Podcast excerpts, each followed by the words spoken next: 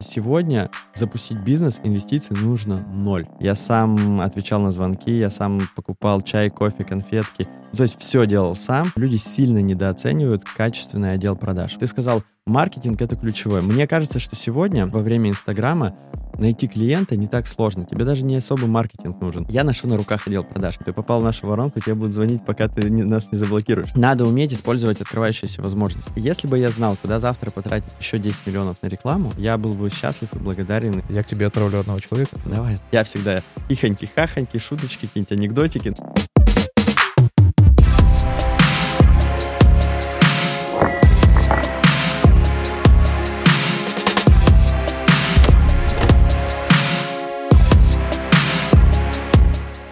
Всем привет! Это подкаст «Я сам открою» и я его ведущий Артур Саркисян, коммерческий директор компании CoolTouch. Для тех, кто присоединился к нам впервые, рассказываю. «Я сам открою» — это подкаст про молодые яркие компании, которые ранее начинали со слов «а что если?», а сейчас задают тренды в индустрии. И как знать, возможно, что посмотрев данный ролик, вы захотите открыть свою собственную компанию. Сегодня у нас в гостях основатель школы ораторского искусства «Король говорит» Евгений Савельев. Женя, привет. Привет. Жень, мы, как правило, спрашиваем наших гостей, с чего все начиналось, поскольку mm-hmm. молодым предпринимателям всегда интересно, а каким же образом у ярких компаний сейчас произошел тот самый бум в mm-hmm. рамках развития бизнеса. И первое, с чего начиналось все, как же пришла идея вам сделать такую школу ораторского mm-hmm. искусства? Слушай, вообще эта идея пришла от э, личной потребности. Когда-то я работал э, наемным сотрудником в финтех-компании, у меня был небольшой отдел, и я понял, что хочу научиться проводить совещания, переговоры таким образом, чтобы, знаешь, коллектив вокруг тебя там вскакивал, кричал «Ура! Давай вперед!» Там шашки открывал и бежал побеждать рынок. И я начал искать для себя курсы на открытом рынке, обошел несколько школ, мастер-классов, ничего не нашел, начал по друзьям спрашивать, а мне посоветовали э, тренера, ну не тренера, педагога в МХАТе. Я начал с ним заниматься и увидел, как огромный-огромный рост вообще и разницу между тем, что я видел на коммерческом рынке, и то, что я увидел в Амхате. Меня осенило, что таких людей, как я, которые хотят кла- качественное, классное образование, но не могут найти, их очень много.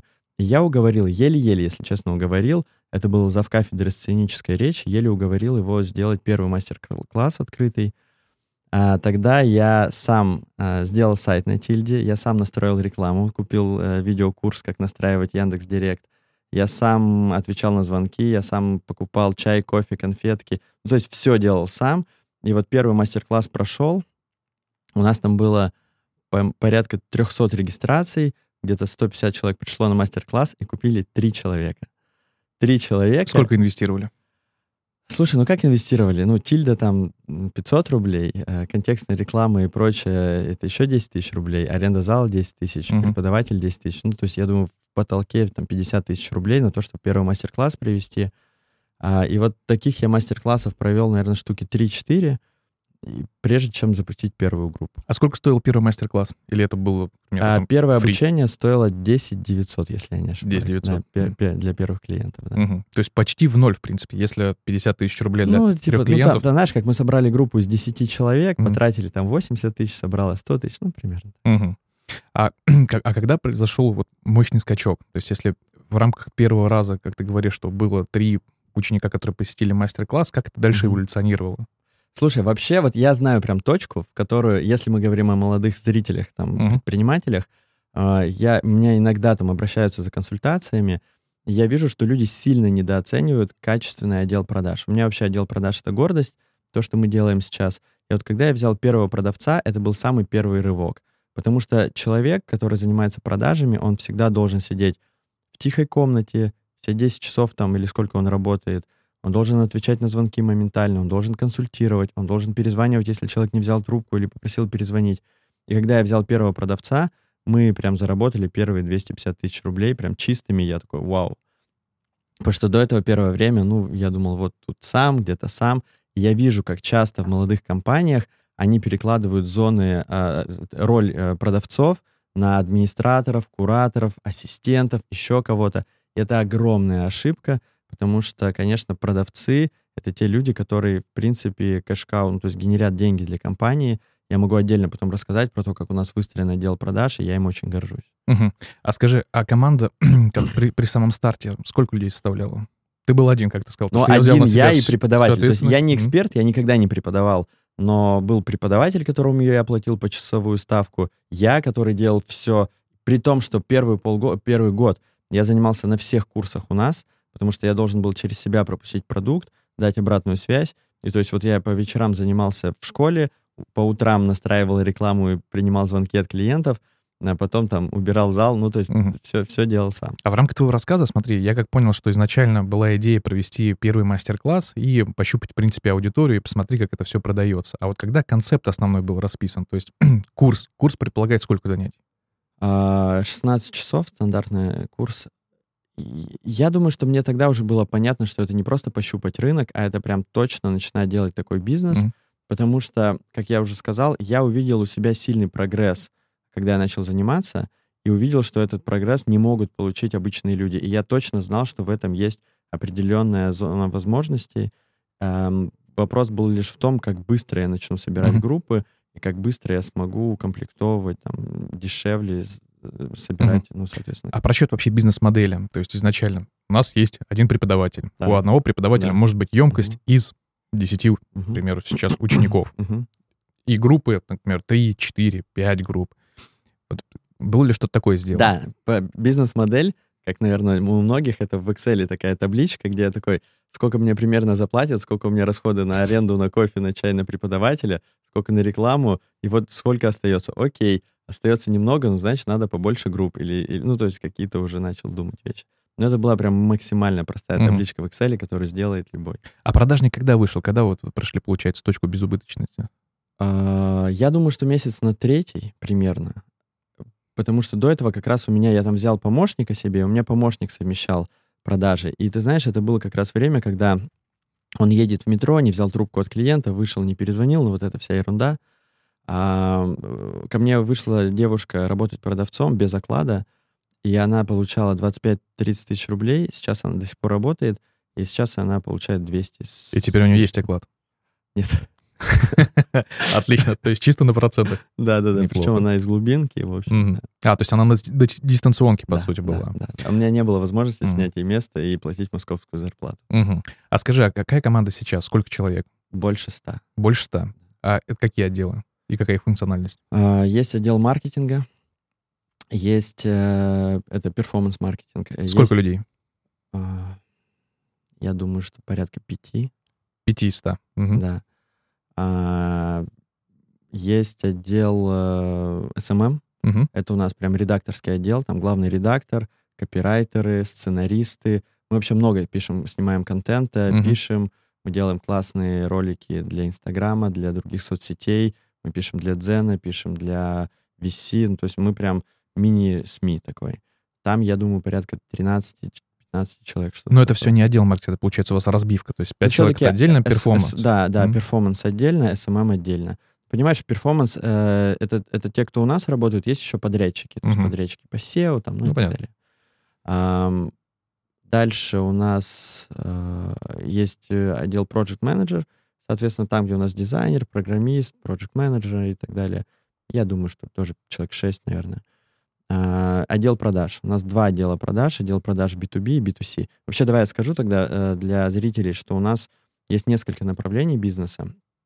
Это B2C uh, в наши очные школы. У нас 19 филиалов по России. Это непосредственно филиалы, куда можно прийти и позаниматься. То есть там, где стены, потолок. Просто все думают, что мы только онлайн-школа. Mm-hmm. Нет. У нас филиалы по всей России, в том числе три детских школы в Москве, в Питере и в Екатеринбурге. И это одно направление, очные наши курсы. Есть онлайн-курсы, отдельное направление, и есть B2B бизнес. B2B — это когда крупные компании, корпорации заказывают у нас обучение своих сотрудников. А, мы сейчас обучаем людей по всей стране. У нас есть кейсы, причем очень много. Это когда крупные заводы заказывают на разных-разных, вот у ГМК, например, на всех своих заводах заказывает обучение сотрудников — и полгода у нас безвылазно преподаватели ездят, уже 20 городов объехали, где эти заводы находятся, тренируют людей. Мы ездили э, за границу, в Эстонию, в Молдавию, в Казахстане. У нас есть отдельные преподаватели, которые обучают там компании. То есть вот B2B — это отдельный направление. А какой исходный запрос был у завода? у завода, а научить людей презентовать какие-то проекты, продукты и выступать на, с докладами на Мгм. совещаниях. На большое что- количество людей получается. Нет, нет, да, вот перед коллективом. Вот Мгм. у тебя, грубо говоря, ты начальник цеха, и у тебя там 15 человек в подчинении. Тебе нужно уметь тот запрос, которым изначально я и сам для себя искал. Ам, так вот, возвращаемся к... У нас отдел продаж, который э, B2C. Я думаю, что там около 25 человек. Отдел продаж B2B, я думаю, что там 5-6. Мгм.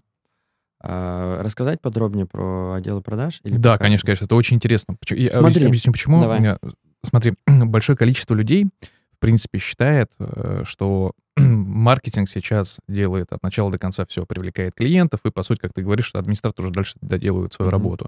Вот, но на самом деле возможно, что отдел продаж выполняет львиную долю нужной работы, чтобы конвертировать человека Ну, из обращения конечно, в сделку. У нас конверсия отдела продаж 72%. Из заявки в продажу 72%. Это очень высокий. А, За счет чего? У нас в отделе продаж есть несколько групп. А, В каждой группе, соответственно, есть старший менеджер. Они разделены там по определенным направлениям. Но самое важное, что для меня, я, я ношу на руках отдел продаж. Но это реально, это они нам приносят все деньги. А, У нас продавцы, у каждого продавца есть ассистент. Ну, там, на, на группу есть ассистент который снимает с них всю работу. Бумажную, переписки какие-то там, e-mail отправлять, договоры заполнять. Ничего продавцы не делают. Вот чуть что касается не продаж, вот у него есть ассистент, он говорит, Юля, а, сделай ко мне вот это. И Юля делает, потому что продавец должен продавать. Мгм. У нас есть два тренера, которые постоянно отслушивают звонки клиент, э, с клиентами и проводят ролевки, тренинги и работают. У нас есть отдел контроля качества, который прослушивает и помогает девочкам тоже корректировать свою работу, как они заполняют карточки и так далее. У нас есть чат-менеджеры. Это отдельная группа людей, которые занимаются только переписками. Переписками в Инстаграме, в WhatsApp, в Телеграме и так далее. Но при этом в Инстаграме коммерческие переписки, я имею в виду. Если там просто пишут, ой, у вас классная прическа на видео, то это занимается SMM. Мгм. Если пишут, а сколько ваши стоят курсы, или как записаться, ну, А кто модерирует? коммерческие запросы, то это э, уже чат-менеджеры в отделе продаж. Мгм. Что модерирует? Модерирует обращение. Ну, вот, к примеру, я напишу классная прическа. А сколько стоит курс? А у нас есть определенные критерии, Мгм. что если э, темы запроса коммерческие, э, стоимость, длительность, э, Мгм. там, То есть по словам вообще расположение, определение. да-да-да, Мгм. то это в отдел продаж. Мгм. Если все остальное, вообще неважно что, коллаборации, презентации, похвала, срач, э, политика, то это вот SMM разбирается. Удобно, удобно, очень Да. удобно. Ну, потому что это вот, э, это, а, это же их СМИ, они отвечают за всякие вот такие коммуникации, взаимо- взаимоотношения подписчиками, это SMM. Очень крутая история, что у вас отдел продаж на самом деле выполняет главную и ключевую функцию — это продавать. Вот поскольку в, в компаниях, которые я знаю лично, есть э, история, что продавец — это чуть ли там и не сантехник, он должен сам и договора подписывать, Вот, должен конечно. счета носиться, бегать дальше в бухгалтерию все это относить, еще из бухгалтерии решать какие-то вопросы. Это реально отжирает львиную долю вообще Да, времени. да, Поэтому да, прям да. очень классная Поэтому у история. нас хорошо конвертирует отдел продаж, у нас хорошо Мгм. зарабатывают продавцы. И в целом, ну, я вообще горжусь нашим отделом продаж. Ты знаешь, какой самый частый а, не, некоммерческий запрос? У нас все девушки работают. Вот э, давай, и там, от- подписчики, напишите, как вы думаете или подумайте, с, каким, с какой просьбой чаще всего обращаются к нашим девушкам, если это не касается ораторского искусства? Вот что это может просьбой? быть? Ну да, вот предложение или просьба, что, что нам говорят? Ну, скорее всего, вы не рассматриваете сейчас работу, не хотели бы у меня работать. Э, Часто, да, а еще чаще. Еще чаще. Но я не знаю, можно ли это в эфире говорить или нет. Говори, говори, да-да-да, ты правильно Скорее думаешь. всего, что вы делаете сегодня вечером, можно с вами Да, познакомиться. прикинь, то есть Да, они отлично. настолько коммуникабельны, они настолько умеют расположить к себе собеседника, что их постоянно зовут на свидание. Мгм. Вот в чем прикол. Неплохо. Да. Очень Мне неплохо. кажется, что это показатель того, что люди, правда, умеют налаживать контакт с, с- клиентом. Слушай, ну, мне кажется, любая продажа должна состоять из того, что ты должен расположить к себе клиента. Нет? Э, э, Ну да, да. Смотри. Хорошо, что ты это понимаешь. Ты понимаешь, как много людей не осознают, что нужно установить контакт, прежде чем презентовать, продать, убедить, надавить. Мы, мы умеем давить. Мгм. А мы тоже не отпускаем. Ты попал в нашу воронку, тебе будут звонить, пока ты не- нас не заблокируешь. Сколько, Я- у вас, я условно. сколько у вас, кстати, контактов на одного пользователя? Сколько касаний? Да, да. Э, Я сейчас тебе точно не скажу, но я знаю, что в B2B отделе мы себе поставили планку. Я сейчас отдельно расскажу, как мы строим B2B бизнес. Мне кажется, тоже очень круто. А, Мы поставили себе 17 касаний с компанией, прежде чем встает под вопрос вообще э, Давай на всякий случай попробуем сейчас э, детализировать под касаниями, что мы подразумеваем. Это обращение, Любое, вообще любое. Смотри, касание — это телефонный разговор, это скинуть ему полезный гайд, чек-лист, это пригласить его на мероприятие, это когда он сходил на, на мероприятие, это скинуть ему видео, это еще раз позвонить, это спросить, как у него дела, вообще все, что угодно. Мгм. Напоминать, напоминать, напоминать о себе, показать, что мы не только тебя долбим, а, купи у нас, мы тебя зовем на мероприятие. Даже позвать на мероприятие, даже если он не пойдет, это уже касание, потому что он понимает, что у нас есть классные мероприятия, которые для него бесплатно, он может ходить. И если даже он не пошел, но он для себя это запомнил, и уже э, уровень лояльности поднялся. Подписать его на наши соцсети. Ну, то есть разные касания. быть. А подскажи, а в какой системе лучше всего это анализировать? То есть, к примеру, что пятое касание, шестое, восьмое, десятое. Есть, наверное, какая-то система, в которой вы это можете все анализировать. Ты имеешь в виду, что мы используем для анализа? Ну, Да. смотри, у нас есть разные системы аналитики, но в части отдела продаж у нас есть AMA CRM Мгм. с его аналитикой, у нас Power BI, который генерит э, дашборды из разных, э, там, из телефонии, из Мгм. CRM, из э, этих, господи, Росстата и так далее, и так далее, из отдела маркетинга. И там мы в целом видим ам, кучу разрезов, которые нам Мгм. необходимы. Мгм. А смотри, а в качестве касаний, я как понимаю, что это, видимо, AMA CRM, в которой выстроенная воронка, что вот, Да. как ты говоришь, мы сказали, что надо в B2B сейчас Да. сделать 17 касаний. Да. Первое касание, второе, третье. Это получается просто воронки в AMA CRM. Отчасти да, Мгм. но есть еще разные мероприятия, Мгм. на которые мы приглашаем людей, и там проводим еще отдельную работу, а, когда мы там, дарим им подарки, дарим им мастер-классы бесплатно. То есть это прям тоже Мгм. отдельная работа, которая не совсем интегрирована в AMA CRM, это больше живая Мгм. работа. Я просто сейчас подсвечиваю большую часть про маркетинг, Ага. эту историю. Почему? Да на самом деле это и для собственников бизнеса, и для коммерческих директоров, да и для операционных директоров тоже очень важно. Вот представь, что когда мы говорим, нам нужно 17 раз прокоммуницировать. Да, Да. неважно каким способом. Да. Самое главное просто донести основную ценность нашему потенциальному клиенту. И, к примеру, в некоторых компаниях существует проблема, что мы не понимаем, на какой стадии сейчас находится клиент. Ему пятый раз сказали, шестой, восьмой, десятый. Ну, для этого есть огромное количество Мгм. подрядчиков, которые вам нормально настроят вашу CRM-систему, пусть даже Мгм. это AMA CRM или что-либо еще, Bittrex, или если Мгм. люди работают в э, ритейле, вот раньше я здесь в соседнем здании, у меня был офис, я занимался парфюмерией, а, у нас был ритейл CRM, то есть э, CRM-система позволяет это отслеживать, главное просто взять, нормально настроить. Нормально настроить это геморройно, это дорого, это как с любыми строителями. Кажется, что тебе за два месяца сделают и за 50 тысяч рублей, а в итоге получается полгода и полмиллиона, но тем не менее это Но работает. ты, как владелец бизнеса, ты считаешь, что это прям основная необходимость видеть все касания с клиентом или нет? Я не скажу, что это основная. Основная необходимость, например, делать классный продукт. Мгм. Основная необходимость — это быстро отвечать на звонки и вовремя. Ты знаешь, вот даже ты сказал, маркетинг — это ключевое. Мне кажется, что сегодня, во в наше время, во время Инстаграма, найти клиента не так сложно. Тебе даже не особо маркетинг нужен. Ты снял несколько видео, сделал пару кейсов, у тебя друзья привели, ну, клиенты привели своих друзей, кто-то на тебя подписался в Инстаграме. То есть даже не имея маркетинга, я знаю огромное количество компаний, которые делают 5-10 миллионов выручки а, на строительных услугах, на разных. У них вообще нет маркетинга. Мгм. Потому что есть и так каналы, люди друг другу рассказывают. Вопрос в другом, что когда к тебе постучались, и ты можешь просто две недели не отвечать на заявку, а потом перезвонить, а человек уже вообще там купил... Это уже негативный клиентский опыт. Конечно, Да. конечно. Вот, например, э, хорошо обслуживать клиентов на момент продажи и давать хорошую услугу, я считаю, что это важнее. И уж точно важнее, чем хорошо простроенная сквозная аналитика. Мгм. Нет, отлично, Я, отлично. я тебе Да. скажу так. Есть компании, которые зарабатывают огромные деньги, они Не даже не, имея слышали, аналитики что такое никакой. вообще. Да, да, такое да. аналитика. Это, это нормальная история, когда вс- большое количество людей думают о том, что большие корпорации вообще все видят. Но на самом деле это не так, да. Это, Да. это так и есть. Мне кажется, к сквозной аналитике приходят люди, которые уже такие, так, ну что-то полотенце отжали процентов Мгм. на 60, и надо вот дожимать. А люди, у которых просто бездонные рынки, огромные, с них льются деньги рекой, им просто чуть-чуть улучшаем Мгм. продукты, там дальше валятся клиенты опять. Отлично. Ну, ты подсветил как раз тему маркетинга и подсветил Мгм. историю о том, что, по сути, может работать хорошо сарафанное радио. А вот вопрос к тебе э, и по компании. Скажи, а откуда у вас идет основной поток трафика? По трафику я имею в виду, давай так, пускай это Понятно, будут лиды, клиенты, да? Да, Мгм. да. А, Яндекс Директ, SEO, соц- социальные сети. А, Сейчас мы наращиваем CPA, партнерки, но Мгм. в меньшей степени. А CPI наращиваете почему? Потому что уже емкости не хватает? Ну да, да. э, Сейчас, ты знаешь, э, главная задача, вот как бы это странно ни звучало, бывает, я слышу, люди говорят, ой, в компании проблемы, надо бы урезать рекламу.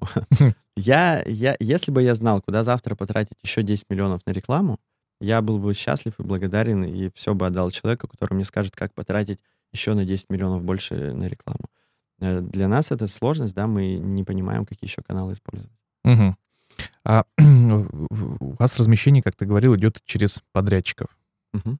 Да, они у вас А, получаются. не-не-не, э, т- подрядчики у нас по SEO, CPA, все остальное мы сами. Все остальное в инхаус Да, получается. Да, да. И подскажи, пожалуйста, в рамках маркетинга, что мне еще очень интересно, э, у вас э, есть ли сейчас картина, что CPL у вас может увеличиваться за счет того, что, ну, даже больше не CPL, а CPS, то есть Ага. Cost per Sales, увеличится у вас с учетом того, что емкости не хватает. То есть вы, получается, инвестируете, как ты говоришь, если бы я знал, куда 10 миллионов сейчас инвестировать, чтобы люди пришли к нам, Да, да.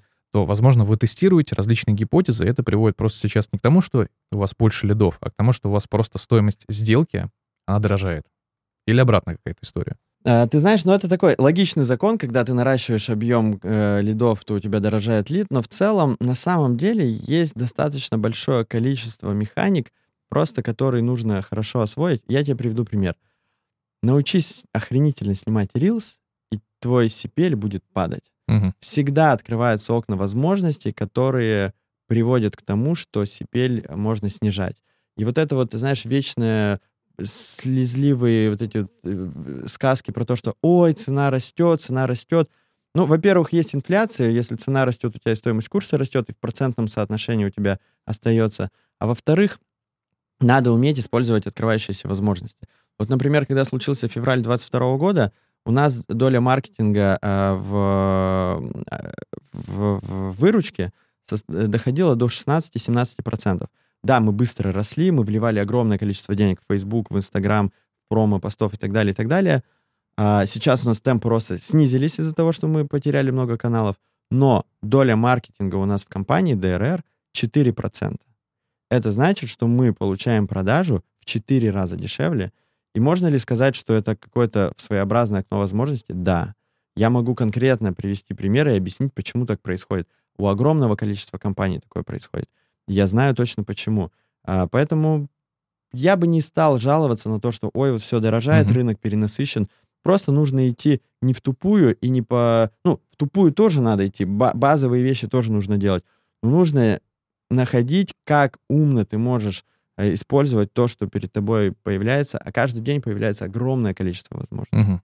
А в рамках февраля 22 года Да. был ли отток от Инстаграма и Фейсбука?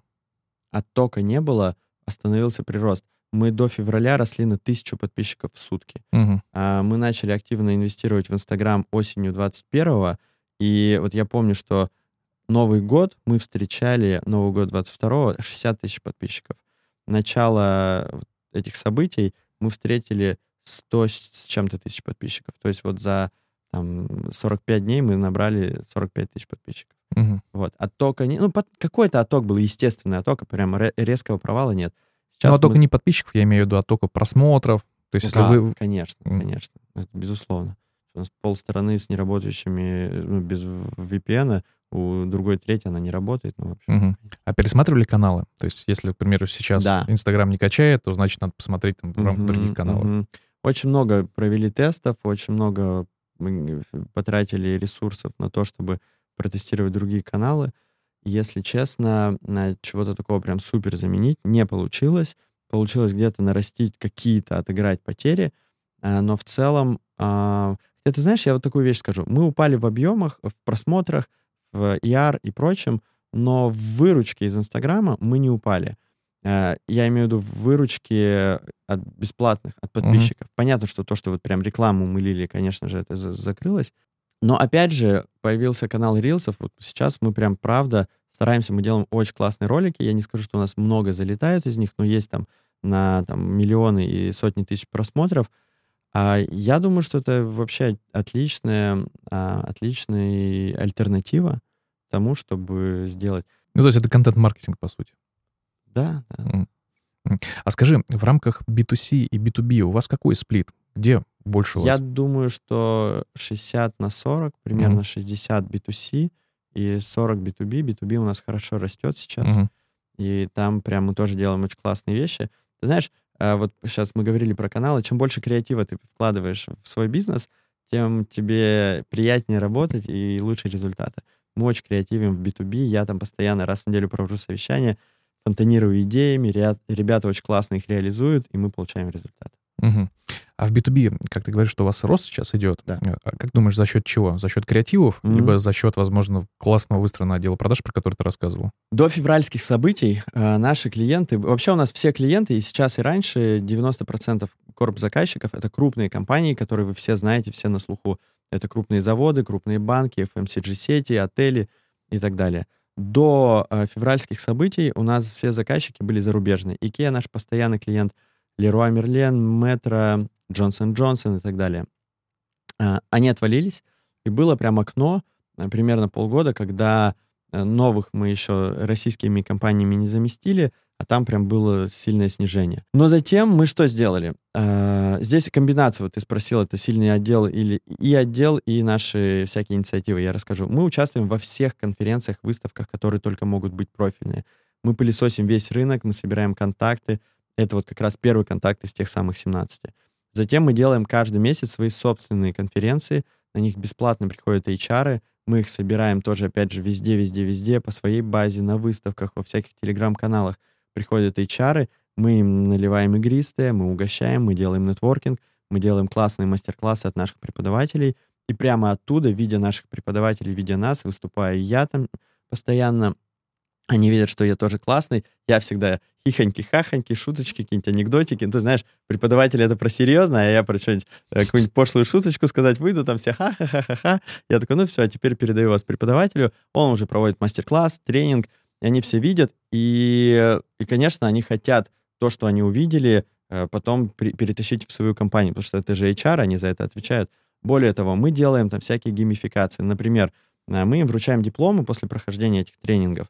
И все дипломы у нас разного цвета, и люди собирают коллекции из дипломов. Mm-hmm. Типа вот у них должна быть коллекция, у нас есть определенная схема, по которой они... То есть они хотят приходить на следующее, следующее встречу. А, сколько, а сколько, сколько этапов? Ну, то есть получается, коллекции, как ты говорил, коллекции да, да, да, да. 8. 8. 8, да. 8 дипломов получается. Типа того, да. Собери Чтобы все он повесил, ачивки. понимаешь, если у него будет 8 дипломов «Король говорит» висеть, угу. одинаковых он их не будет вешать, он повесит один, потому что они не отличаются. Угу. Если они все разные, видно, что, ну, то есть это прикольно.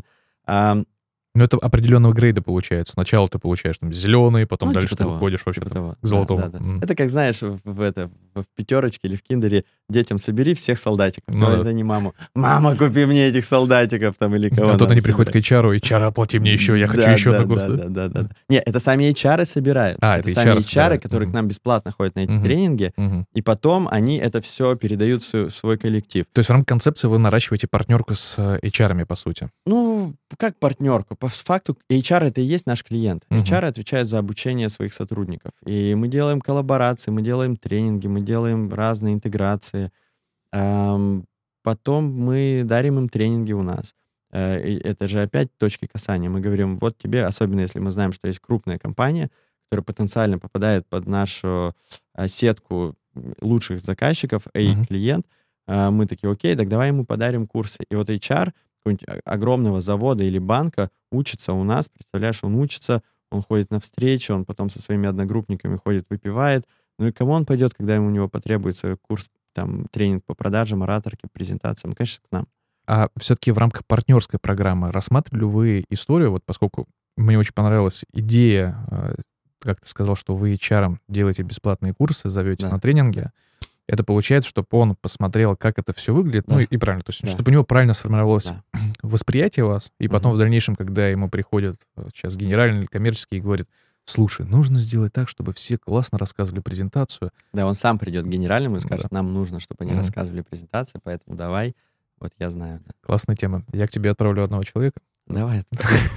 потому что нам это тоже очень нужно. Мы, кстати, недавно тоже м, задумывались о том, что нам нужно расширять сейчас кадры, которые будут выступать на конференциях. И, ну, как мне кажется, я просто выступаю достаточно давно, что в этом ничего такого нет. Ты вышел, рассказал, спокойный, веселый, и тогда ты получишь какой-то эффект. И когда мы проводили несколько вариаций, как выступают наши сотрудники, мы поняли, что на самом деле это проблема-то большая. Как бы Конечно, заставить человека... большая. Мотивация. Потом Слушай, вот ты, вот ты часто сидишь, э, берешь интервью вот так? Нет, это сейчас у меня, по сути, новый опыт. А, новый опыт. Ну, потому что мы начали, ты, ты прям волновался, и при том, Да. что все равно ты это делаешь регулярно. А представляешь, человек, который никогда это не делал, ему... А, а еще же самое главное сейчас, нет ни одной компании, которой не надо вести соцсети. Всем нужно вести соцсети. Более того, э- это, все уже давно поняли. Но не все поняли другую вещь, что соцсети нужно перестать вести обезличенно. То есть есть огромное количество компаний, которые типа, мы классная компания, например, Calltouch. Я не видел ваши соцсети, я, например, Мгм. а у вас там нет, допустим, нет лица. То есть никто от вас не рассказывает. Или от кого-то другого. И это просто обезличенные посты, какие-то графики, кейсы, истории клиентов, но нет персонажа, к которому все хотят прийти. Открой наш Инстаграм. Девочка, которая у нас лицо Инстаграма, красивая, очень классная, ей постоянно, не ей, мы, мы уже везде скрыли ее контакты, Хм. нам постоянно пишут, типа, как ее найти? Мне пишут, Женя, как ее найти? Я говорю, я вас не сведу. Я все равно найду. Мне нужно ее на свидание, понимаешь? Конечно, я выкладывал как-то сторис, мне писал э, клиент, он говорит, я выбирал между вами и МГИМО, выбрал вас, потому что я не могу оторваться от вашей актрисы. А самое главное, ты понимаешь, что он же не к ней пошел на курс, он пошел на курс к другому преподавателю. Ну вот мы так его цепляем вот этими вещами, что он пошел к нам. И это очень важно. К чему я это говорю? Что когда все компании осознают, что инстаграмы компаний ну, должны быть тоже личными, перso- с персоналией, Должны быть амбассадоры. этом. конечно, Да. и этих амбассадоров тоже нужно обучать. Все верно. А скажи, а как бороться за мотивацию таких сотрудников? Я объясню, вот у меня вот что было, к примеру, в рамках моих кейсов. Ты, когда вкладываешь в определенного человека ресурсы, ты делаешь, чтобы он был медийным, ну, то есть ты прокачиваешь, по сути, его личный бренд. Мгм. Но когда у него раскачан личный бренд, то, естественно, всегда наступает момент, когда он говорит, так, я уже большой мальчик, либо я большая девочка, которую хотят везде видеть, и я могу, в принципе, сделать что-то свое, либо уйти в какую-то другую компанию за лучшим оффером. Как вы боретесь за мотивацию людей, когда уже вы понимаете, что сейчас вы вырастили звезду, Да. которую все хотят, Да. во всех разных планах, Да. да, так можно сказать, вот, и потом по итогу происходит, что она приходит и говорит, Жень, ты знаешь, я хочу уйти. Я скажу тебе так, что я думаю, что такие вещи нужно решать по мере поступления проблем. Да, у нас есть преподаватели, кстати, немного, я думаю, что один или два за все время, которые сказали, я стал большим, я пошел в свое плавание. Ну хорошо, Э, мы периодически его можем привлекать на проекты, где мы можем позволить себе сильно больше ему заплатить по каким-то причинам. Ам, Это нормально, это так же, как, знаешь, бояться... э, Лицо Инстаграма — это так же, как какой-то свой сотрудник. Ты же, когда выращиваешь сотрудника, к- когда инвестируешь в их образование, в их компетенции, в их опыт, ты же не боишься, не, нет, пусть лучше будут все тупыми, но зато всю жизнь со мной. Да нет, ну хорошо, вырос и пошел дальше. А может быть, вы придумаете какую-то такую вещь, когда он пойдет в свое плавание, но при этом продолжит быть вашим амбассадором. Я считаю, что не нужно этого бояться. Лучше, знаешь, у тебя будет проблема, что ты слишком выращиваешь много звезд и стал таким, знаешь, продюсерским центром, чем ты вообще никому не интересен, не нужен, и сидишь с двумя тысячами подписчиков. Согласен, все это будут замечать. Э, Я к чему как раз создавал этот вопрос, потому что тоже хочется подсветить, что не нужно бояться развивать сотрудников, и не нужно бояться Конечно. делать медийные личности и развивать личный бренд внутри Но сотрудников. есть же, есть же главный лайфхак. Вот почему я сейчас сижу Мгм. здесь. Есть же один сотрудник, который от тебя никогда не уйдет. Это кто? Хороший вопрос. Кто это? Вот, ну, ну, ну, ну, ну, ну, ну, ты сам. А, ну, Строить о- личный основное. бренд, Мгм. конечно. Когда ты строишь личный бренд, то это лучше всего работает. Тоже верно. Год назад вы бы мне позвали, я бы сказал, не-не, у меня много дел, совещаний, да ну его нахрен. А сейчас я вот был недавно в Японии, и там у меня был прям сильно на меня повлияли мои друзья, предприниматели, блогеры, э, которые именно из бизнеса Мгм. стали э, строить личный бренд. Я для себя понял, что вот все, с 1 мая для меня основная работа — это не сидеть на совещаниях и там планерки проводить, а для- моя основная работа — это развивать мой личный бренд. Потому что на долгосроке, да и на средние сроки это приведет, принесет сильно больший результат, чем если я буду продолжать строить бизнес.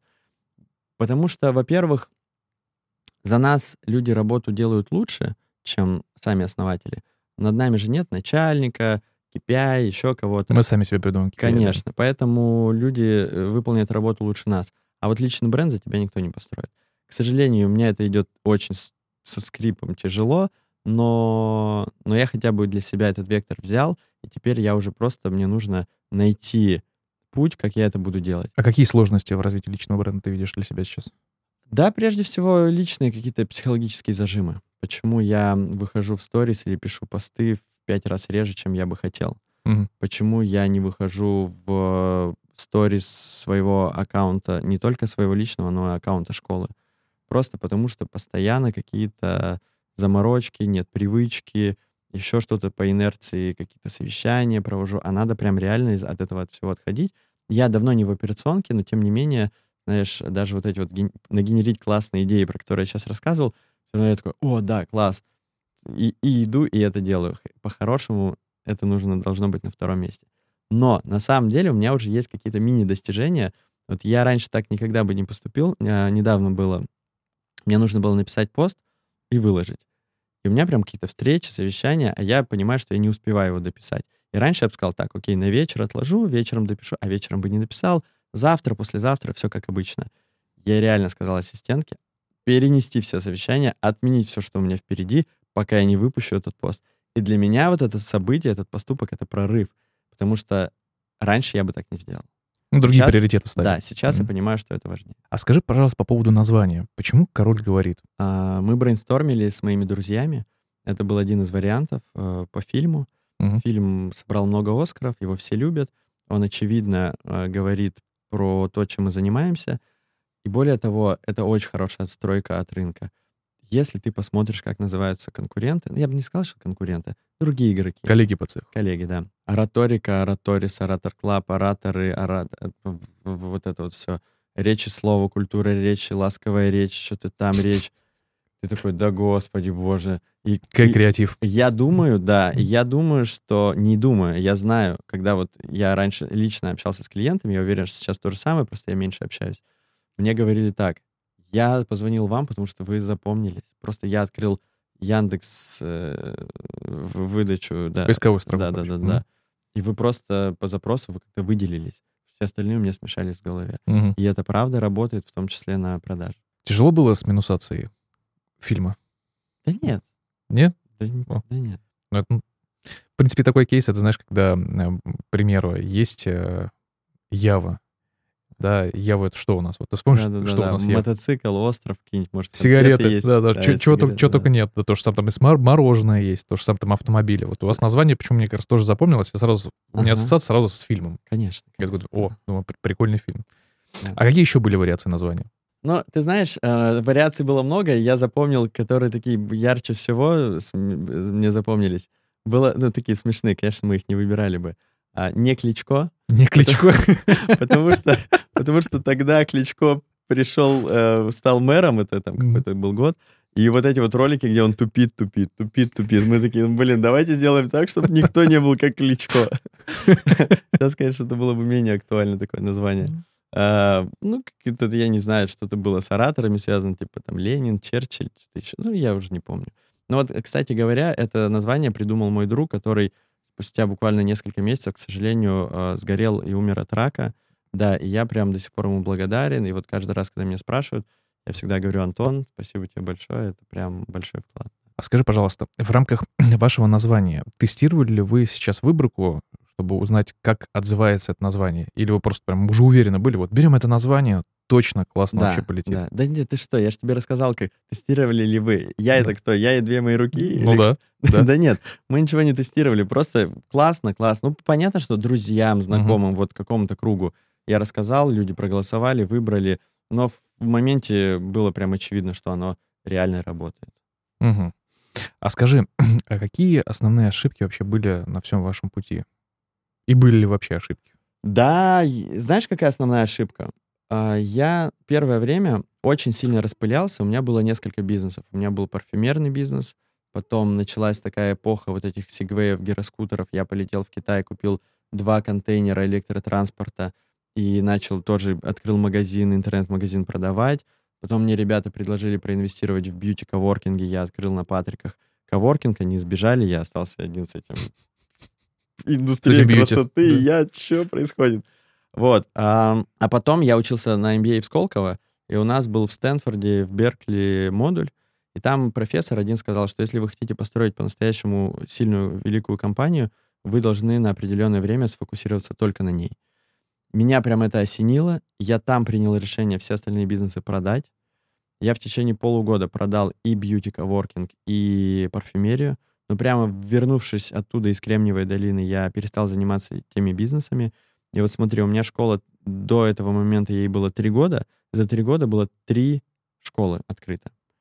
Потому что я ей вообще не занимался. Вот прям реально. У меня там Китай, какие-то поставки, геморрой. Потом, когда я прилетел, еще за полгода мы открылись до 11 школ. То есть еще 8 школ открыли за полгода и 3 школы за 3 года. Вот это основная, наверное, ошибка, когда фокус сильно распыляется, и ты нигде не достигаешь больших успехов. Если бы я не принял то решение, ну, вернее, если бы я его вообще никогда не принял, то, наверное, ты бы не знал про эту школу. Где-то она была бы там, что-то как-то, но... Угу. А скажи, а еще, может быть, какие-то факапы вспомнишь? Или это прям такое основное, на котором стоит сфокусироваться? Да, конечно, факапов много было. Ну, давай я тебе скажу. А, мы до сих пор очень сильно тупим, тормозим выходить в онлайн. У нас реально онлайн небольшая доля, и когда уже весь рынок просто инфобизит и там делает запуск... Пылесосит всех, Да, да, да, по 500 mm-hmm. миллионов, мы сильно тупим, сильно тормозим. Я постоянно учусь, вот я пошел как раз учиться на эту тему Каязу, потому что очевидно, что они лидеры сейчас в этом. И у меня там сейчас а, окружение людей, просто лидеров онлайн-образования, и все равно я подтупливаю, мы до сих пор там мало что делаем, ну, не, не, абсолютно потенциал не реализуем. И, конечно же, личный бренд. Про него мне мои сотрудники и друзья, и все, все говорили про то, что мне нужно его строить давным-давно. И я знаю, что если бы я его начал раньше, то результаты были бы больше. А, я вот как раз в Японии, я сейчас рассказывал, для меня такая еще трансформационная фраза была недавно. Если не начнешь сейчас, через год пожалеешь. Для меня это девиз в контексте построения личного бренда. Потому что можно еще оттягивать. Мне же, понимаешь, мне же жить-то хорошо. То есть э, меня личный бренд не обременяет, mm-hmm. я много путешествую, я не в операционке, я такой, ой, господи, так а зачем мне это надо? У меня вообще нет мотивации им заниматься. И приходится вот себя ломать и доставать какие-то а, другие способы мотивации, чтобы все-таки это делать. Все-таки ну, касаемо этого осознания, когда оно тебе пришло, uh-huh. вот сколько времени потребовалось вот на это все решение? Ты говорил, что вот полгода, как ты продавал бизнес, да, да но вот если мы как раз говорим про вот историю, что все-таки я буду развивать свой личный бренд, потому что для собственников бизнеса это очень важно. Я тебе по-другому скажу. То, что нужно развивать личный бренд, я понимал, когда еще открывал компанию, и мне друг, с которым мне помогал, советовал, mm-hmm. он мне сказал, Жень, это очень важно, чтобы ты, открывая школу публичных выступлений, сам был публичной личностью, выступал, и это будет тебя тащить вперед невероятно mm-hmm. сильно. А, и это было в момент прям, когда я открывал. Но все эти годы я хрюму, хрюму. И знаешь, что сподвигло Жду меня? Жду лучшего момента. Я пришел на наставничество Каязу. А оно очень дорогое. я заплатил эту сумму, и он мне сказал, Женек, есть одно решение, которое тебе надо делать. Личный бренд. Я такой, спасибо. Типа я заплатил эти деньги, чтобы услышать то, что... Я в самом начале так знал. Да, да, да, да, да. Но по факту, именно из-за того, что я потратил очень большие деньги на это наставничество, я думаю, ну неужели я теперь буду тупить и, и не делать этого. Слушай, касаемо Аяза, не было обидно, когда ты не, видел историю, которую бомбила там весь интернет о том, что изначально там курс сколько там, 300 тысяч стоил или что-то по, по, по подобную сумму, а потом курсы продавались там по 5-6 по 6 рублей. Ну, имею в виду 5-6 тысяч рублей. Где-то ходил такой мем. А, я не знаю, про какие курсы ты говоришь. Про mm-hmm. курсы, которые говорю я, там порядок не в mm-hmm. тысячах рублей и не, не в А, все, я понял. То есть это, видимо, персональная проработка да, получается. Да, да, да. А, я просто видел в интернете как раз говорили люди о том, что вот курс Каязу пойду, там что-то, по-моему, в районе 300 тысяч Слушай, рублей. я думаю, что это самый, наверное, базовый курс для ребят, которые начинают бизнесы. Mm-hmm. Мне кажется, это более-менее какая-то адекватная цена. Там же тоже это такая игра, э, вот инфобиз это, это все игра э, твоего воображения, то, mm-hmm. как ты умеешь преподнести. По факту у Аяза там за полтора миллиона программы есть, за 5 миллионов программы есть. Ты не покупаешь как такой курс, тебе никто ничему не учит, как в Сколково или... То есть ты вообще не получаешь... Ты получаешь набор лекций на 40 дней, по-моему. А все остальное тебе по факту говорят, дальше ты имеешь право находиться в тусовке два года. И за это ты платишь вот столько миллионов рублей. И эти же лекции они могут продать за 5000 рублей вообще без проблем. Просто Мгм. у тебя не будет членства двухгодового. Эти ле- Ну, вот то ты- членство что-то дает? Ты думаешь, я лекции смотрел? Больше всего было интересно попасть в этот клуб. Ну, конечно, конечно. Поэтому э, от того, что там эти лекции мне дали, их потом кто-то продал за 5000 рублей или слил на этих, как это, скачиваются вот эти вот пиратские, да мне вообще плевать. Я, я их не смотрел и не за 5000, и не за миллионы. Просто, ну, То есть, значит, основную рекомендацию ты получил, исходя из нетворкинга, когда ну, общался конечно, с человеком. конечно, конечно. Тот круг общения, который появился, те советы, которые дали, те э, примеры, как я вижу, как люди. Там же у нас мастер-майнды, в которых мы собираемся. Вот у меня есть мастер-майнд, в котором все лидеры а, онлайн-образования. Вот назови мне любую компанию в онлайн-сфере, и они в моем мастер-майнде. Skyeng, Skillbox, а, там, я не знаю... Практикум, все, все остальные. Да, Мгм. Э, то есть крупные компании, плюс инфобизы, там, Оля Гагаладзе, Таня Маричева, Мария Афонина, и мы все в одном мастер-майнде. Мгм. И мы все, у, на- у нас таблица, в которой мы все делимся. Выручка, прибыль, ключевые действия, у кого что. Я знаю Мгм. всю, ну, все насквозь у них, они у меня. И каждую пятницу мы собираемся, независимо от времени, там, года, погоды.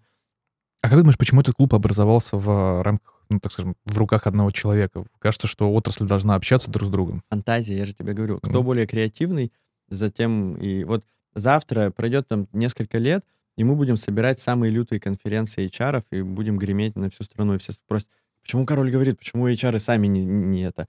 Да потому что мы креативим, креативим, креативим, креативим.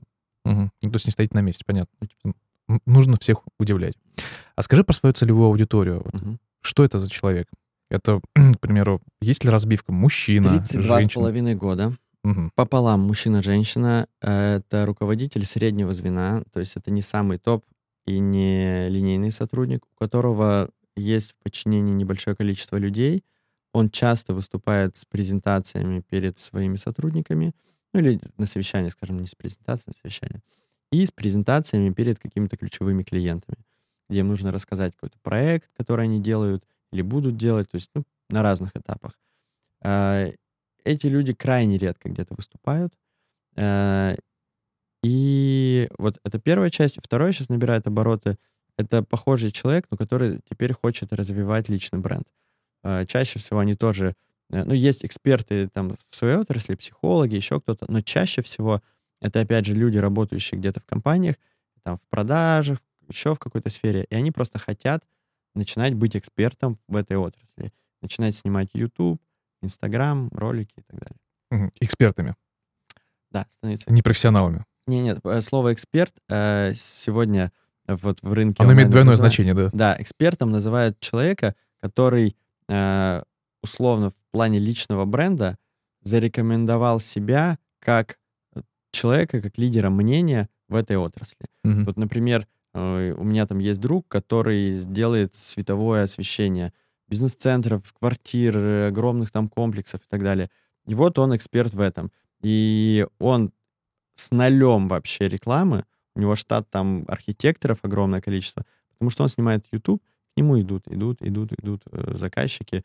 Вот половину посмотришь там крупнейших Мгм. э, бизнес-центров делал он, но у него вообще ничего нет. Просто через YouTube Вот. проходит. И это круто. Это очень круто, но вот здесь есть вопрос касаемо реальной экспертизы. Вот это, э, мне очень хотелось задать тебе вопрос, Давай. который связан с э, тем, что вот когда ты смотришь человека, который на YouTube, либо, к примеру, в рамках Рилса рассказывает, Мгм. как надо, как Мгм. построить, и когда ты обращаешься к нему в рамках «давай с тобой сделаем партнерку, давай, вот Да. ты вот сейчас рассказывал, как круто запустить там продукт, давай запустим». У нас просто много таких кейсов, на самом деле, есть. Э, Я объясню, исходя из чего э, у меня такие выводы. Знаешь, когда ты смотришь, например, на сотрудника, который в Фейсбуке ведет активную жизнь, что у него просто работа 24 на 7. Ой, я работаю, о боже, здесь, здесь фотография, снять, как кто-то печатает. Ага. И ты задаешься одним вопросом. Когда ты успеваешь это снимать, если ты постоянно работаешь? А потом, когда ты пытаешься прощупать его экспертность там в рамках продукта, либо еще, ну, в зависимости от отрасли, где он себя заявляет им экспертом, Мгм, мгм. то там почти ноль знаний. То есть там просто красивая речь, но по факту в голове ничего нет, а значит продуктивности от этого никакой не будет. Вот как, Слушай, как понять эту границу? Я бы не мазал всех одной краской, что если он, у него есть время снимать Бесспорно. э, сторис, то значит он ноль знаний. Это в качестве примера. Я Да. думаю, что есть миллион примеров, где обратное, где он снимает сторис, у него много знаний, а есть Мгм. примеры, где он и сторис не снимает, и знаний нет. В общем, огромная палитра людей. Э, Я думаю, что это просто выбор человека начать публично вести свой блог или не начать. Э, Недавно я наткнулся на ребят, которые говорят, Zara Home ушли или кто-то там, и мы сейчас будем строить э, компанию, которая замещает. И они так и называют. Первая неделя на пути к миллиарду. Вторая неделя, и они каждый день выкладывают ролики, где рассказывают, как они строят компанию, к миллиарду ведут. Понятно, что там никакого миллиарда нет, они только ее там полгода назад открыли. Но это круто. Я смотрю, у меня прям гордость за таких людей, что они а, освещают каждый шаг. Они точно поставили цели, они просто считают, они не знают, сколько недель у них уйдет до миллиарда, но они к ней идут, и они открыто об этом пишут. И ты знаешь, а, можно ли сказать, что если бы они не снимали блог, они бы достигли своего миллиарда быстрее? Да нет, конечно. Это просто выбор человека. Это делать освещение публично своей деятельности. Да. Но мне, я немножко про другое просто. Одно дело, когда ты освещаешь как бы то, что может быть интересно, правда, людям, другое, когда ты, в принципе, рутинную какую-то работу выкладываешь, Мгм. которую, ну, в принципе, и так все понимают, чем ты занимаешься. Нет, нет. Это ошибка. а, Знаешь как, когда каждый человек эксперт в своей отрасли, он говорит, не, не, ну банальные это вещи, очевидные вещи, всем и так понятны. Понятны доктору те вещи, потому что он там крутится каждый день, а тебе вообще непонятно, почему надо пить воду. И точно так же в другой отрасли. Ты думаешь, ну что он освещает рутину ежедневную, это же все понятно. Нет, вот людям непонятно. Мгм. Даже несмотря, что все люди смотрят из одной отрасли. Вот не, все равно, все Мгм. равно. Все равно для кого-то что-то будет. Конечно, Мгм. конечно. Более того, мы же еще, у нас такая вот слепота определенная информационная. Я сам тупой в этом смысле. Мне можно скинуть инструкцию, куда проехать, как дойти, или там где-нибудь по учебе что сделать, а я все, у меня это затерялось в голове, и, и я не, ну, не, не- короче, запутаюсь. Мгм. И точно так же э, люди видят только то, что ты им показываешь. Они Мгм. домыслить уже не могут. Слишком много информационного шума. А скажи, касаемо того, что мы с тобой обсуждали в рамках э, понимания людей по мотивации и найма сотрудников. Вот мы пропустили просто момент, я сейчас к нему вернусь Давай. быстренько, потому что вспомнил, что очень классная тема, поскольку ты говорил, то, что у нас большое количество людей работают по проценту. Где ты находишь их? Как ты их уговариваешь, чтобы они работали за процент? Ты имеешь в виду без ставки? Да. Нет, ну, конечно, сейчас уже не так. Тогда просто выбора не было. Знаешь, мы же все всегда делаем то, то, что проще. Сейчас уже есть деньги заплатить ставку. Мы уже Мгм. платим. Раньше не было возможности, приходилось Меньше глаза горят у людей, которым ставку платишь или нет? Да нет. Уже все одинаково, в принципе. М, Просто она не очень большая, я, Мгм. я бы сказал так. А, в целом, ты знаешь, я проходил разные обучения, которые так или иначе связаны с наймом персонала, и все везде говорят про то, что нужно делать так, чтобы каждый человек зарабатывал и получал свой, свою зарплату от того, что что-то приносит компании, ну, то есть какие-то должны быть. Но все-таки где ты их находишь? Смотри, есть несколько принципов по поиску персонала у нас. А, У нас никто никогда не размещает там сам собственноручно э, какие-то руководители, не дай бог, э, объявления на ХХ. И, потому что я встречал такое, когда Роб сам размещает, это ужас. У нас есть профильные агентства, которые закрывают. Вот, например, есть агентство, которое у нас закрывает все, что связано с отделом продаж. Это агентство, специализирующееся на отделе продаж. Отдел контроля качества, ропы, продавцы и так далее, и так далее. Это одно. Есть агентство, которое занимается чисто обучением и наймом а, ассистентов. И когда нужны ассистенты мне, нашим сотрудникам, много кому, мы идем туда. А, есть у нас наш внутренний рекрутер, это который занимается подбором преподавателей, потому что это прям очень сложно. Преподаватели, как ты понимаешь, не размещают свои вакансии на HeadHunter или где-нибудь. Их нужно вытаскивать из театров, вузов, соцсетей. Там, ну, то есть это прям сложно. И это у нас отдельно занимаются два человека этим. А, и есть другое агентство, которое нанимает все остальное. Все, что нам нужно там в маркетинг, еще куда-то. Ну, то есть мы всегда прибегаем к услугам профессиональных Мгм. людей. Ни в коем случае не загружаем наших сотрудников тем, чтобы они делали, ну, вот, вот это вот. Лишнюю работу, Да. которой нет. Они Да. не думали насчет своего HR? думали. В целом у нас формируется сейчас такой отдел уже. Эм, просто мы как-то так хорошо сидим вот с теми подрядчиками, mm-hmm. с которыми работаем уже плотно и долго, что они в определенной степени замещают многие функции HR в том числе. Mm-hmm. То есть э, рекрутеры есть вот по, по HR, да. Mm-hmm. Окей. Мы на самом деле подходим уже к концу. Mm-hmm. Вот сейчас от тебя очень хотелось бы получить рекомендации. Mm-hmm. Вот какие топ-3 рекомендации ты бы мог дать начинающим предпринимателям, которые вот захотели, но mm-hmm. вот что-то где-то стремаются. Вот ты с факапами когда-то называл о том, что, ребят, не откладывайте на потом. Да. Никогда не будет лучшего дня, чтобы да. это начать. Вот, возможно, у тебя какие-то еще будут дополнительные рекомендации. Так, рекомендации, да? Ну, смотри, я первое хочу сказать, что я лично очень счастлив в бизнесе. Потому что это правда. Для меня ценность свободы очень важна, и свободы много, и возможностей много, и ты как личность меняешься. Поэтому, если у вас есть такая мысль, я вот сюда скажу, дорогие молодые предприниматели, если у вас есть такая мысль, и вы думаете о том, что вы хотите быть предпринимателем, значит, вы точно должны быть предпринимателем. То есть просто так у вас такая мысль не появится. Люди, которые не хотят этого, у них даже такая мысль не появляется. Найдите себе курсы, где вам помогут найти нишу. Найдите себе какого-то человека, который будет проводником в этот мир. Поверьте, сегодня запустить бизнес, инвестиций нужно ноль. Прям ноль. Вы всегда можете найти партнера какого-то, который проинвестирует. Вы всегда можете найти кредит в банке на 100 тысяч рублей, который отобьете за там, месяц, два, три, в крайнем случае за полгода вернете. То есть не нужно думать, что без стартового капитала, связи, наставников или еще чего-то бизнес не откроется. Бизнес откроется. Это правда несложно. В мире Инстаграма, в мире, там, я не знаю, ВБ или еще чего-то, просто запустить бизнес несложно. А дальше уже все пойдет. А, то есть моя первая рекомендация, если у вас появилась такая мысль, значит, нужно делать. Что-нибудь еще? Очень классно. А, я видел такое, когда ребята совсем юные, если, например, вот они прям не чувствуют, что я готов пойти на курсы, по бизнесу, там, открывать что-то, пойти ассистентом какого-то сильного предпринимателя. Не продавцом, а именно ассистентом. Вы будете вот так всегда в связке с каким-то очень крутым человеком. Все, что вам нужно делать, когда вы попадете к нему на работу, делать в два раза больше, чем он от вас ожидает.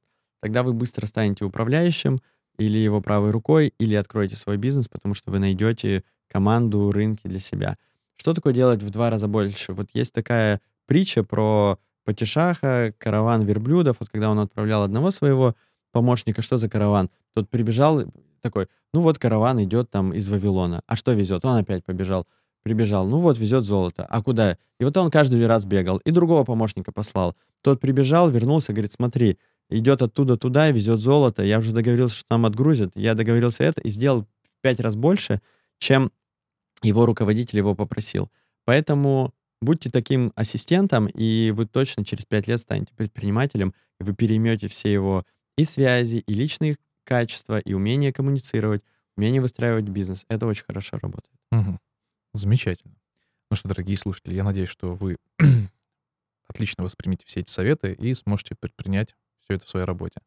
И еще одна очень Давай. важная вещь, поскольку ты в самом начале говорил, что ты прошел все курсы, которые были у тебя, да, у себя. Ну, да. на то время, да. не сейчас, да. Ну, я понимаю, что система постоянно развивается, да, да, можно не успевать. Угу, вот, да. Тем более, что у тебя в приоритете сейчас развитие личного бренда. Вот. Угу. а ты можешь дать топ-3 упражнения, которые позволят разви- развивать ораторский навык? Давай, знаешь, как я скажу, которые позволят развивать, вот за развитием лучше идти к профессионалу, угу. который тебя будет э, давать обратную связь, помогать, наставлять. Я скажу, чем пользуюсь я, когда, например, мне нужно выступить. Эм, топ-3, да? Давай. Первое. Если вам нужно выступить, причем неважно, это может быть общение один на один, переговоры, встреча, презентация, это может быть общение в прямом эфире или в сторис, или это может быть общение реально на большой аудитории в зале. Поставьте себе цель выступления, цель общения. Огромное количество людей, да я бы сказал большинство, идут, не имея цели. Когда ты не имеешь цели, то куда вот завело, туда и завело. Когда ты четко ставишь свою цель, даже если ты забыл текст, даже если что-то пошло не по плану, ты всегда будешь стремиться вернуться к цели. Если ты в конце концов не попадешь в нее, то ты будешь где-то рядом. Поэтому цель встречи, цель выступления пропиши себе четко с критериями, чтобы ты понимал, по каким критериям ты поймешь, что ты ее достиг. Это очень важно, это снимает лишний стресс всегда. И даже если ты вы, вышел к микрофону на сцену, переволновался, забыл весь текст, но ты помнишь свою цель, тут другими словами, другим текстом, ну ты к ней опять придешь. Это первое. Второе, э, я бы, наверное, сказал такую вещь. Есть упражнение классное. Давай мы с тобой сейчас сделаем. Если у вас вот прям мандраж, и вот вы боитесь все, есть упражнение, которое помогает расслабиться. А мышцам просто так приказать расслабиться ты не можешь. Типа, вот ты весь трясешь, такой, расслабьтесь. Нет, нахрен они дальше продолжают трястись. А есть такое упражнение, называется камень-вода. Камень — это когда ты становишешься каменный, сжимаешь все. Давай все, прямо сейчас. Все, все, все. Давай. Давай. Прям ты садишься, сжимаешь пальцы, руки, ягодицы, пальцы ног, глаза, все прям на 3 секунды. И с выдохом расслабляешься, ты чувствуешь, тело стало мягче. Да, и ягодицы тоже. Ягодицы стали мягче. И поэтому, если тебе приходится выступать или твоим ягодицам где-то, сделай такое пять раз, и все у тебя станет сильно мягче, ты правда расслабишься. То есть, чтобы мышцы расслабились, нужно их еще сильнее напрячь, и они раз, расслабятся. А это помогает. И это упражнение, чем классно, что даже если ты сидишь в зале, тебе нужно выйти вот сейчас вот, вот, вот на сцену и поздравить коллектив с Новым годом, ты можешь его сделать незаметно, ну, глаза не зажмуривай, mm-hmm. все остальное можно сделать.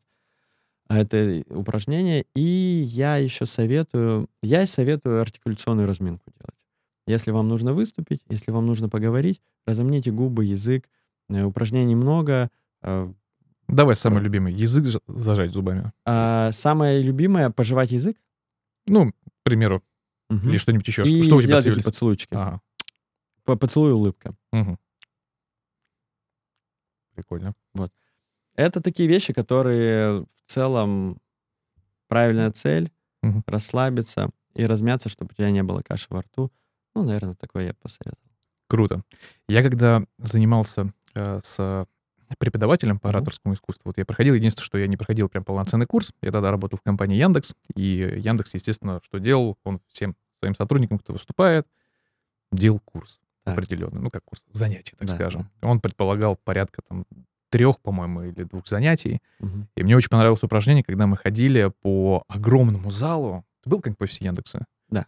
Вот, может быть, помнишь, сам такой большой зал, который находится на парке на культуры? Розе, да, да, да, на Красной Розе. Вот он, Экстрополис называется. Угу. А это большая площадь, я не помню, сколько там квадратов, 500, 600, может, угу. даже еще больше. Угу.